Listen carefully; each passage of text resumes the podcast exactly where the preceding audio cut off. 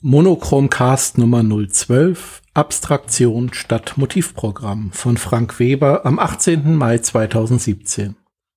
Liebe Schwarz-Weiß-Gemeinde, wenn man die Podcasts, YouTube-Kanäle und Blogs zur Fotografie beobachtet, beides tue ich, dann fällt auf, dass es viel darum geht, etwa vor einer Reise zu erkunden, was es in der Stadt, in die man reist, an historischen und sonstigen Besonderheiten so gibt. Wenn Stefan Wiesner über die blaue Stunde in Bern nachdenkt oder Jeff Curto über seine Italien-Workshops, dann geht es eben darum, möglichst viel vorher in Erfahrung zu bringen. Viel vom Motiv oder der Reisegegend zu wissen, das scheint wichtig. Dann nämlich kann man entscheiden, was man denn aus den sich bietenden Motiven in die eigene Bildgestaltung einbauen kann und in welcher Weise. Teils geht das minutengenau zum Sonnenstand, dank der App auf dem Smartphone. Ja, ich übertreibe etwas, aber in der Art stimmt es. Was Ansel Adams erst Jahre später konnte, nämlich ermitteln, wann genau sein berühmter Mondaufgang über Hernandez in New Mexico aufgenommen wurde, das macht sich jedermann inzwischen zunutze. GPS und Smartphone sei Dank. Man muss also bloß noch nach Dresden reisen, die entscheidenden Motive erledigen und weiter geht's. Wikipedia und Google tragen wir bei uns. Und das schadet auch nicht. Bloß hat das alles nichts mit den Bildern zu tun, die mich ansprechen. In meinem DVD-Regal steht ein Film mit Cartier-Bresson. In dem sagt er, dass Bildaufbau und der entscheidende Augenblick sich eben ergeben. Man müsse nur empfänglich dafür sein.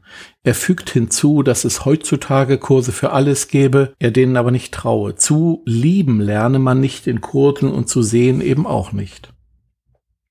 Eben telefonierte ich mit einem Freund, der feststellte, dass seine digitale Spiegelreflexkamera unzählige Motivprogramme biete man müsse nur lernen, wann die genau was machten, um sie in nutzbringender Weise einzusetzen.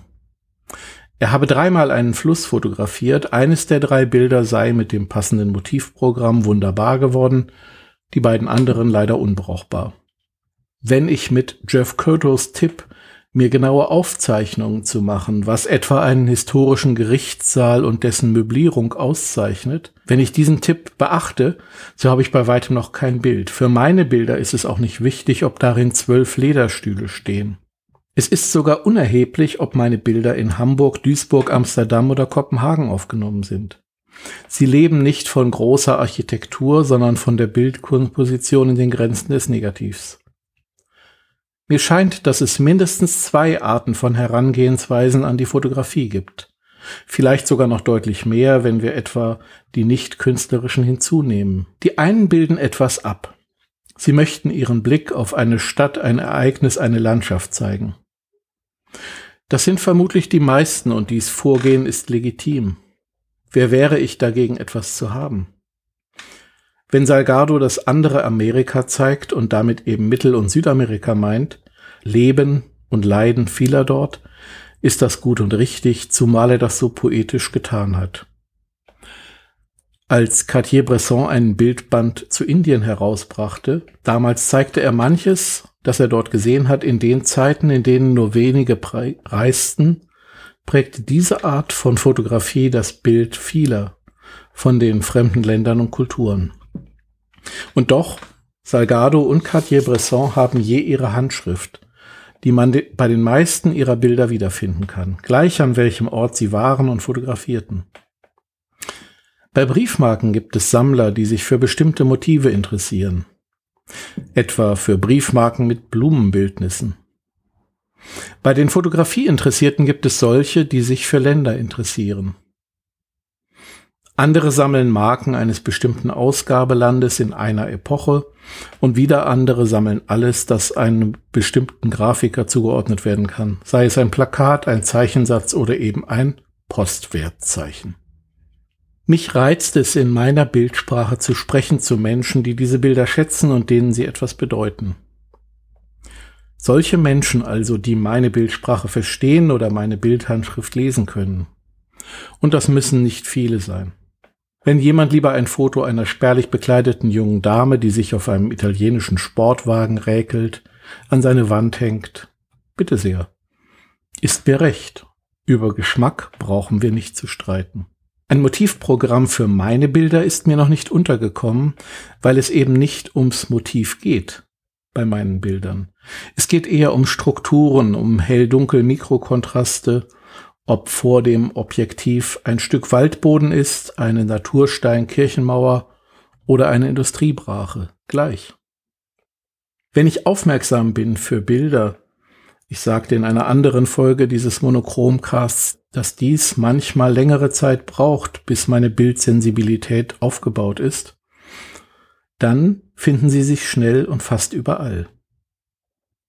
Je besser meine Aufnahme und Labortechnik ist, je besser ich die handwerkliche Umsetzung bewältige, desto eher gibt es ein Bild, das mich und vielleicht andere zufriedenstellt.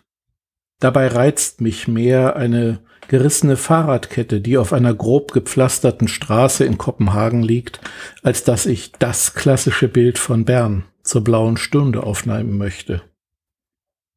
Wenn ich Städte bereise, und das tue ich gern, dann entstehen durchaus Fotografien, aber eben kaum solche, in denen es darum geht, etwas darzustellen. Ich freue mich an einer Blumenvase in einem Café, an einer zerfallenen Mauer im Streiflicht.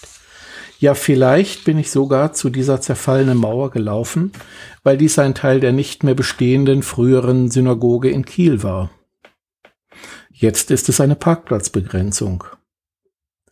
Beides aber wäre mir kein Grund für ein Foto. Die Lichtstrahlen aber, die an der Mauer entlang streifen, die machen dies.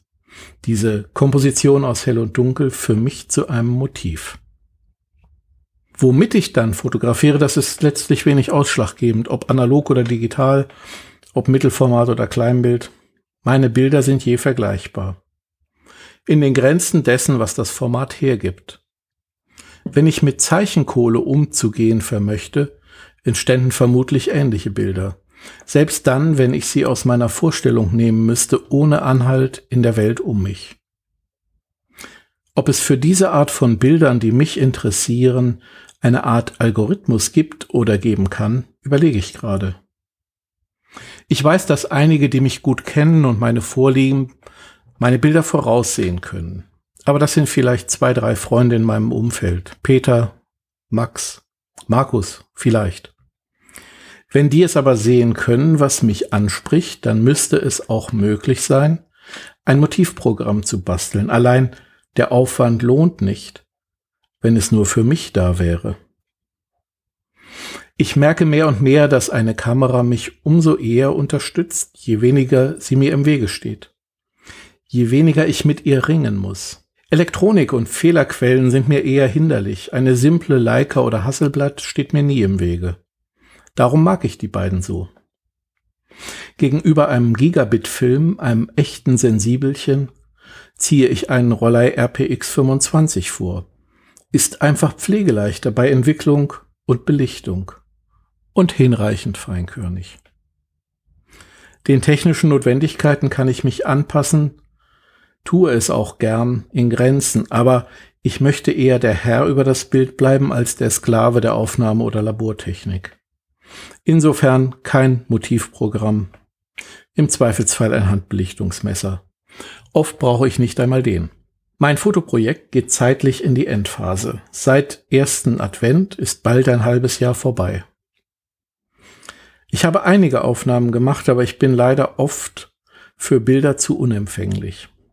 Ich sehe sie schlicht nicht, wenn ich zu beschäftigt bin. Mir geht alles Mögliche aus der Arbeit, der Gemeinde, der Familie im Kopf herum und so kann ich schlecht feine Bilder machen.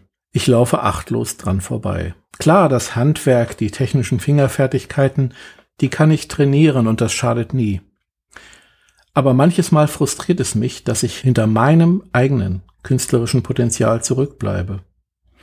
Ich weiß, dass mehr und Besseres ginge, wenn ich bloß den Kopf frei hätte. Was ich aber daran ändern kann, das weiß ich derzeit nicht. Liebe Monochromcast-Gemeinde, vielen Dank fürs Zuhören heute. Fortsetzung folgt.